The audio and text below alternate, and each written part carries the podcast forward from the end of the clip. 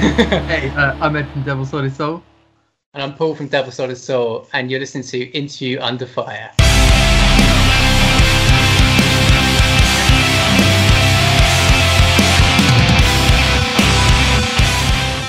All right, how's it going, everyone? Welcome back to another new edition of Interview Under Fire. This is your host, Sunny. This time, along with the vocal duo of Ed Gibbs and Paul Green.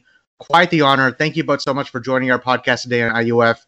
You know, this is an important yet exciting time coming up here in the month of April for you and the rest of the guys over at Devil Sold His Soul with the release of your long awaited fourth studio album, Loss drops April 9th on Nuclear Blast Records. Now, I just want to say, you know, congratulations on all of the well deserved recognition it's been getting so far, especially with the singles Beyond Reach, The Narcissist, and Burden. Shout out to Kerrang for praising the work you guys have put out. And there's just so much to discover about this unique release. But before we get to that, I was talking to Paul before the interview started. I'm going to ask a very important question to start things off. How are you guys, man? How's life in the UK? I think that's an important one to ask. It's a simple one, but an important one. You know, how have you guys been in the last year since we've been removed from the whole live concert experience? It's been attritional. The attrition is strong. Um, yeah, we're, we're basically just coming coming towards the beginning of the end of our third lockdown. So um, yeah, hopefully it's the beginning of the end. Um, but yeah, it's it's starting to look a bit better. Um, it's been tough. I mean, it's been I mean, I know the US has had it bad as well. Obviously, a lot of people died and stuff. But um, yeah, yeah, we've been we've kind of been in this stay-at-home state for quite a long time, and yeah. I just miss people. I miss that interaction. Um, yeah, oh yeah, we've been locked away. Really, we haven't been able to see anyone. I neither, no, no one's seen anyone else in the band this uh, this year. Yeah. So yeah, yeah. I don't know if uh, you guys saw like Texas opened everything up in the last couple of weeks, and everything's kind of just flipped on its head. Like nobody has to wear masks anymore, and I'm and this is spring break. This is the worst time for it Whoa. to happen. So uh, yeah. we like we. I won't be surprised if we shut things down again in a week yeah. or two. So, and I'm already, up. yeah, and I'm already immune compromised. My family's in the same way, so we're kind of just, I don't know, man. But here we are doing what we love now. You know, obviously, yeah. life as of late you know, many of us have have been away from the stage a lot, you know, fans and musicians alike. But how are you guys both keeping up your vocals these days? Is that is that you know affecting your musicianship? Has anything changed for your routine wise lately, if at all? Well, like I've heard the album nonstop, and I'm like, holy shit, these guys have picked up where they left off. well, we practiced a lot in, in in the lead up to recording that record, and I think I can speak for both of us when I say we've not been able to sing or scream no. since then. So we need to put in a lot of work before we actually. I, I basically sing at my little boy every day. He gets a new song every day, and that's about the only way I keep my vocals going. But I don't scream at him, so it's. Uh, uh, I think I'm gonna have to learn how to scream again. and you, and you know, with Devil Sold His Soul, you know, uh, you guys have been around since 2004, and I mean, both of you have been at it for nearly 20 years, maybe even longer than that. Of course, there were lineup changes between the you two, but I want to ask, you know, how was the touring life for you both personally? Because you guys have played at you know numerous U- European festival appearances, including Summer Breeze with Full Force. Headlining Download Festival. You guys have played with Cult of Luna, Architects, Norma Jean, Underoath. I mean, the list goes on. And now we've all been taking an unexpected step back. And does it make you both have a growing appreciation of the touring life looking back? Yeah, I miss. It's I nice miss some outside. of the. Yeah, exactly. I, I miss some of the simple things. Um, I think touring life for me is like I love playing the shows, obviously, but I love seeing places. Um, yeah. One of the big things for like going out to Central Europe, for example, going to like Germany and stuff, and just hanging out with the guys and just having a having a schnitzel and a beer or whatever in a pub afterwards. It's just you miss that and just doing it in another in another country where it's just different. There's no that, that change in life day to day whilst you're on tour is such a unique thing. I don't think many people will experience if they haven't done it themselves. Yeah, yeah of course. hang out with your friends. That's yeah. like the big thing, really, isn't it? That like it is sort of universal to everyone, whether it be touring or just general life. Just hanging yeah. out with your friends. That's the best bit. Yeah, I mean, Ed, I think you put it perfectly. You know, with just the simple things, just hanging out with friends. You know, just going outside, simple things like that. And now, a very popular topic that's in within the last year. I know you guys have seen this. A lot of bands have been doing live streaming they're taking what they're doing on stage and doing it on the screen like we're doing right now. Obviously, these interviews yeah. would be in person. Yeah. But you know, we've had bands like Insomnium on the show. We've had Lamb of God on the show. August Burns Red. They talked about their live experiences, how you know they would sell virtual tickets to the fans, something like that, and they would stream it for them. So let me ask you about this because considering the amount of touring you've done, the amount of uh, artists you played with, the amount of people you met, the fans, do you think that the pandemic, you know, like the quarantine induced live streaming surge that we're seeing right now from all these artists, is that going to affect the touring musician business going forward through your perspective? Like, do you still see bands, I don't know, doing something like this even after all this is over? I don't reckon. I mean, depends. If once it's over, I don't think so. Um, I, I, there's something we won't we won't do it ourselves because we just don't vibe off it. And I think one of the big things for being a band is like vibing off the crowd and getting that feedback from them. Yeah, like you just I just miss that. And you know, we've spoken about doing them, and you know, a couple of a couple of us are just like, it's not for me. Um, I don't think anything will ever replace a live show, and I think people in a year, maybe maybe longer for like international stuff, um, it's going to go back to normal. People will hopefully put this behind them, and we can just enjoy being in a room together, sweating and spilling beer over each other. Uh, that's good because I've been moshing in my room for the last year. I'm ready to get out. Cool, but yeah, it's always curious to. There's no right or wrong answer to what I just asked because yeah, yeah. you know there's bands who could say like, yeah, I would love to do live streaming. It gives me a chance to engage with my fans, and some bands would say, oh, I'm not doing anything until this is over. But there's always that uncertainty going forward. You do the live streaming, right? But now, how much more yeah. creative can you get? Well, that's and, the thing. I think, I think bands like Architects have done such an amazing job of it that it's sort of yeah. To, you can't even really compete. I don't think so. It's it's kind of almost why bother? Not why bother. That sounds lazy, but I mean, it's it's hard to um to better anything like that, and especially when you're on a really sort of limited budget, I suppose because um, it needs to look amazing, it needs to look cinematic, it needs to look like filmic, and it that that doesn't come cheap, I suppose. And uh, you always it's it's a it's a big old investment. That's that's yeah. all I suppose. Huge.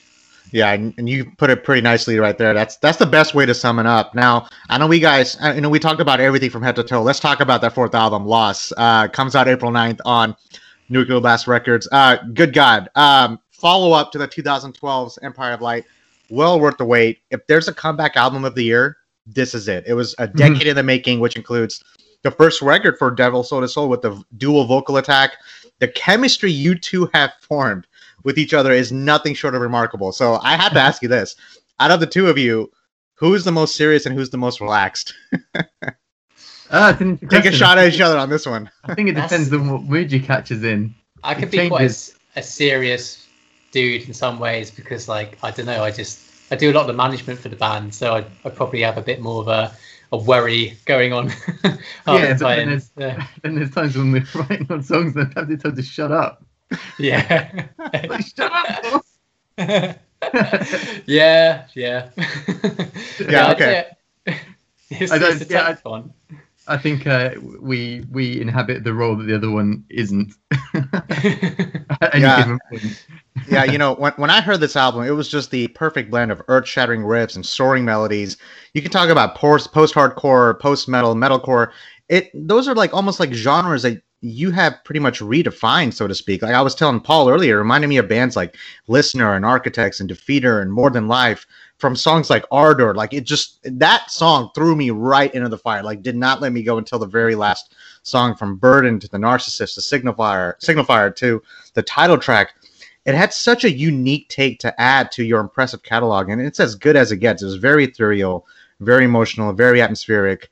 Um, okay, I'm gonna stop talking right now because i am gonna go on forever about this gem oh, man, of an honestly, album. But it's but, so good to hear it. Like um, we we've only had like a couple of reviews back, and to actually hear people talk about it, and it's validating. It really means yeah, a lot. You know, and we've been done it for nine months now, finished, and it's, it's now. now yeah, let me let me ask you this. You know, considering you talked about nine months, how much did things change from when you guys first started composing on this album to where you ended up finishing it? Did a lot change in between? Did nothing change in between? Was there already a specific sound you guys knew you wanted with Loss?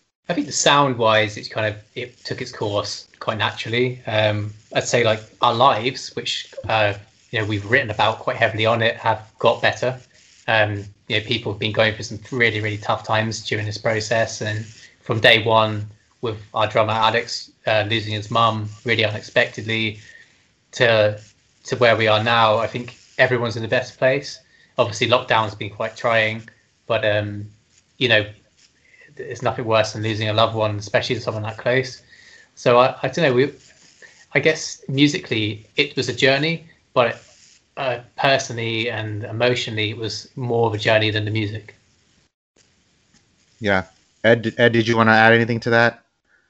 Uh, just maybe that uh, when we went like in terms of uh, writing the songs i guess as a band we didn't really have a specific um, mo with it i guess we just mm-hmm. went at it the same way that we've always gone at it from sort of day one and that's just it's just appeasing ourselves that's all i suppose and as as and i think as we were sort of gathering more songs you kind of start to get an idea of where maybe we need to what sort of moods we need to pick up with the other songs which may be like drives where we go later on, and not in terms of like linearly, but as we were writing songs, drove where we sort of maybe went. So uh, just trying to think where, what, how it sort of went. But um, I remember definitely towards the end, it was like we still need a song to finish this record.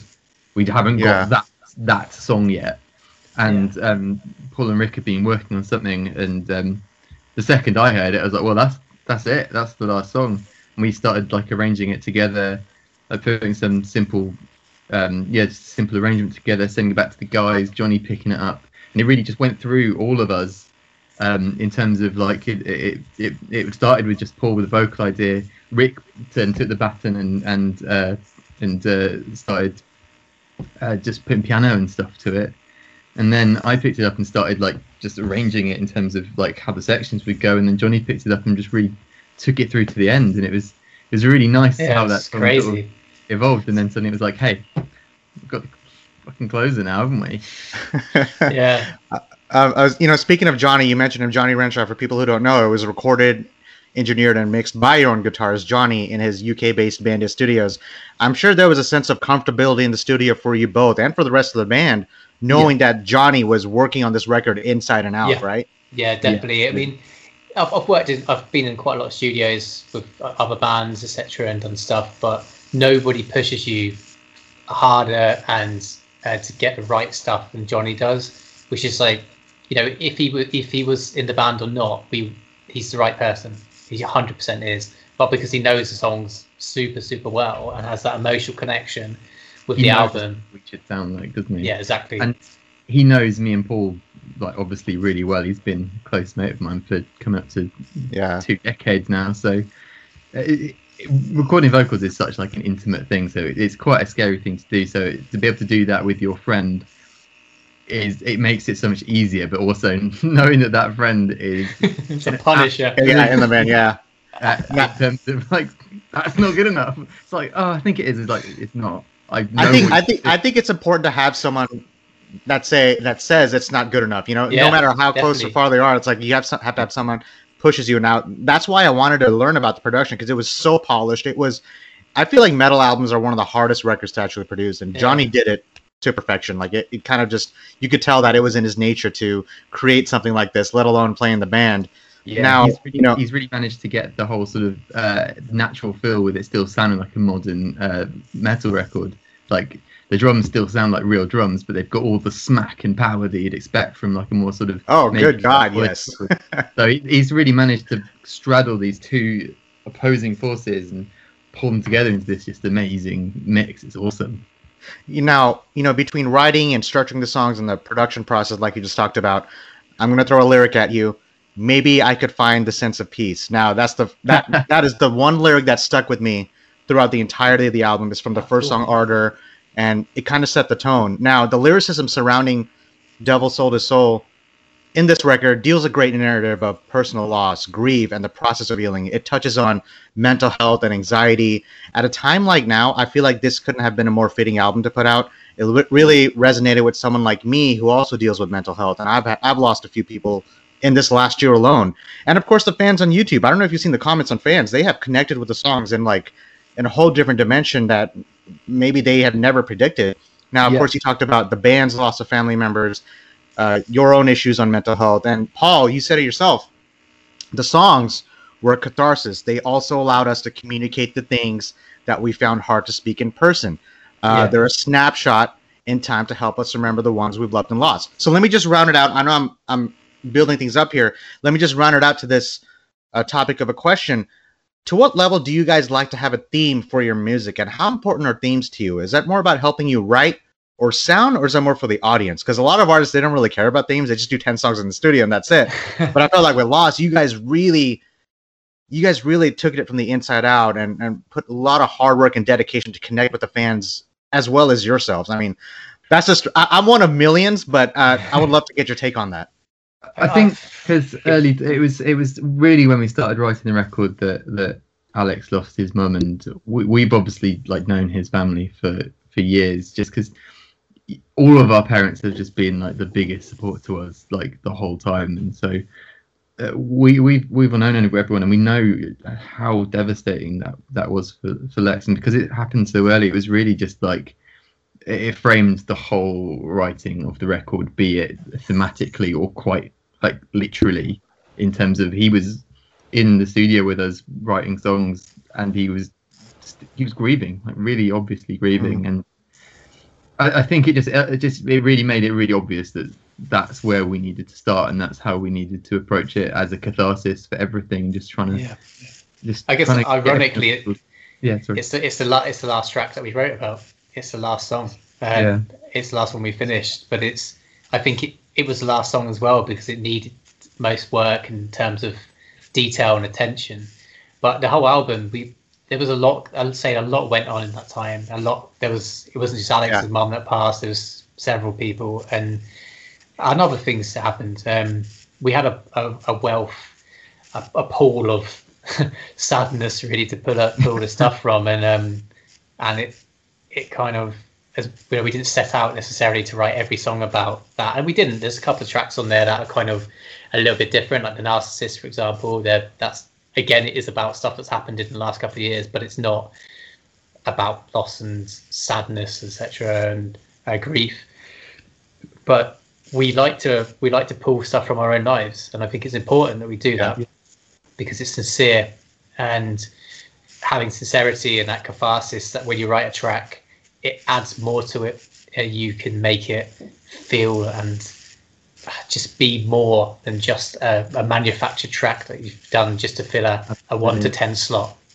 And I think if you if you if you sing more about sort of um, I don't know like feelings and stuff without putting anything too like uh, writing too literally about how what you're feeling about and stuff, it does make the songs quite a lot more relatable. I think because people can take the, the same things that you're feeling and apply them to like things that they're feeling the same way about. You know what I mean? It's not like it's not like you you've outlined this very specific situation that you're in because that mm-hmm. makes it completely unrelatable in many respects because that's your situation and that's that's like your life.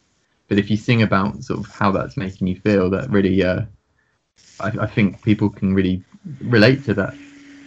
Um, yeah, I'm gonna throw you guys a bone here because before this interview started, uh, within the last what 12 hours, I saw this quote that really stuck with me, and I don't know if this was just divine intervention, but something that I I read this. I'm going to pass it on to you guys.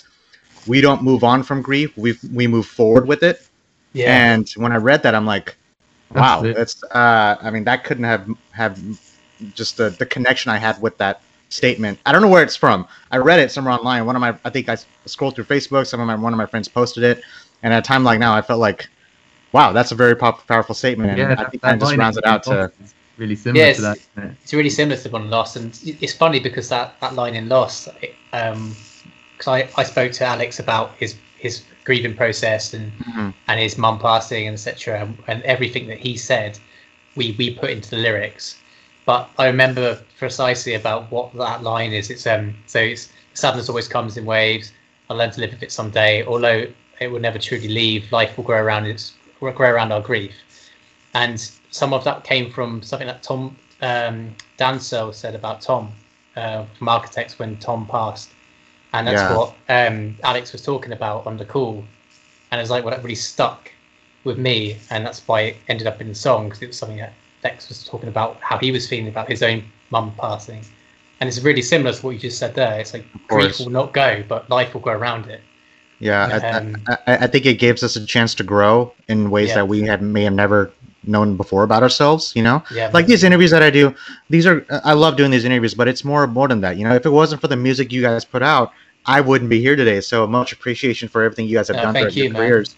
Man. Now, you know, from the different experiences and perspectives and your timelines each of you have taken in that we have discussed about, whether it's being one of the most respected and revered underground bands in the UK, the critical acclaim for the albums you put out, touring the world in massive venues while sharing the stage with other notable artists, like I mentioned before, the joining of forces between you two at this point, and it still sounds like you guys have much left to put out there with the artistic vision, and this is definitely something you have a passion for, and, and you've experienced plenty in your careers careers already, Ed and Paul. So let me ask you this: Have your aspirations as individuals or a band have they changed or evolved since when you first started performing in the industry? Like, do you see things differently today?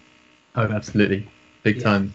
When we started, it was. It, I mean, it was always like a passion project. It's always been a passion project. If we ever didn't feel like we couldn't put out anything that was eh, like we felt strongly about, I don't think we'd be uh, doing it. But I think earlier earlier doors we, we were much more of a career band in terms of like this was our thing and this is what we were doing. But I think now uh, it's all sort of turned on its head a little bit. Like in that period where we were quiet, everyone has really sorted out their sort of personal life and careers, I suppose, in terms of just uh, just a way of making money through the day to be able to enable doing this. And to do that means that it takes so much pressure off it, and you can really just focus on the enjoyment factor and, and not have to worry about is this going to pay my bills because that's that is seriously stressful mm-hmm. shit basically. So being able to take that stress away from the band just means that we can really just look at it as just a joyful thing to be doing and just following yeah, routes that and we want to take. I guess like um in terms of goals and stuff as well, like they do change because you achieve them. You achieve goals as you go, so you set new ones. And I guess for us, there's our, our goals now are to play places we've never played before, to reach to reach new people's ears, um, to get get to those bigger venues that we've never played because we've never had those opportunities. And I really I really hope we get them now because you know I think we've done we've done everything we can to to put ourselves in that position. It's just a, it's just sometimes it's a bit of luck and sometimes it's a bit of the right yeah. person hearing hearing uh, your music. Yeah. Um, it, it's not straight not straightforward. It's just been really hard working. Um, there's a lot more to it, and I just hope that we get those chances because you know we're we're not we're not young bucks anymore. And I can I can relate to that. um, but do me a favor, do not break up ever. Like, uh, I, I, hope I, I, know I'm, I'm just like, like I said, I'm just one fan out of millions. Hey, I'm I'm someone across the pond here in the states, hoping you guys can come here oh, and, on, and put the show out that you guys yeah. have had. So I was telling Paul, Ed, like, let's stay connected after this interview. Um, I hope you guys yeah. book a show here in Texas. You guys will get a warm welcome. I will be sure of that. And uh, um, I know you guys have to go here, but uh, you guys have any you know last words, any shout outs, anything you'd like to plug or mention as far as Devil Sold His Soul and Loss or anything else in between. Like I don't know if you guys are going to do a live stream anytime. Like is that yeah, something no, that crossed your mind now? Yeah. I know. I don't think it's for us necessarily. Um, I just I just want to say like thank you. And it's been a really real pleasure talking yeah, to you. It's been really um, fun. Thanks. Yeah. I wish we could talk more because I like same, I know, I know you have another interview left. So, but hey, let me tell you this. Like uh, let like I said, let's let's uh in the future come to Texas. Yeah. We'll do another interview with you guys and maybe let's the boys it. want to do it. There's actually a, we do a special unique take on our interviews. We actually give you chicken wings and give you a hot sauce level higher with each question. We actually oh read lyrics. God. We read lyrics and we make you guess to see if it's right or wrong, or, you know, which song it is. And oh, so anyway, that's an idea now. Now you guys know yeah, for Interview Under Fire why we call ourselves that. Amazing. So uh, let's stay in touch after this interview. Um, I'll give you guys a follow here on the socials. And everyone who's listening, uh, please uh, buy Loss if you can. The bands can't do it without your help. I still buy albums. It's still in the corner of my room. I still buy records. You know, comes out April 9th on Nuclear Blast Records. You can listen to this podcast on every major podcast stream out there, whatever you have. Check us out on interview under fire, interviewunderfire.com. I'm trying to talk as fast as I can so I can let you go to your next interview. Ed Gibbs and Paul Green, it's been such an honor. You guys stay safe out there in the UK and uh, let's stay in touch. I'll talk to you guys soon. Thanks so much, man. Thank you for All right, man.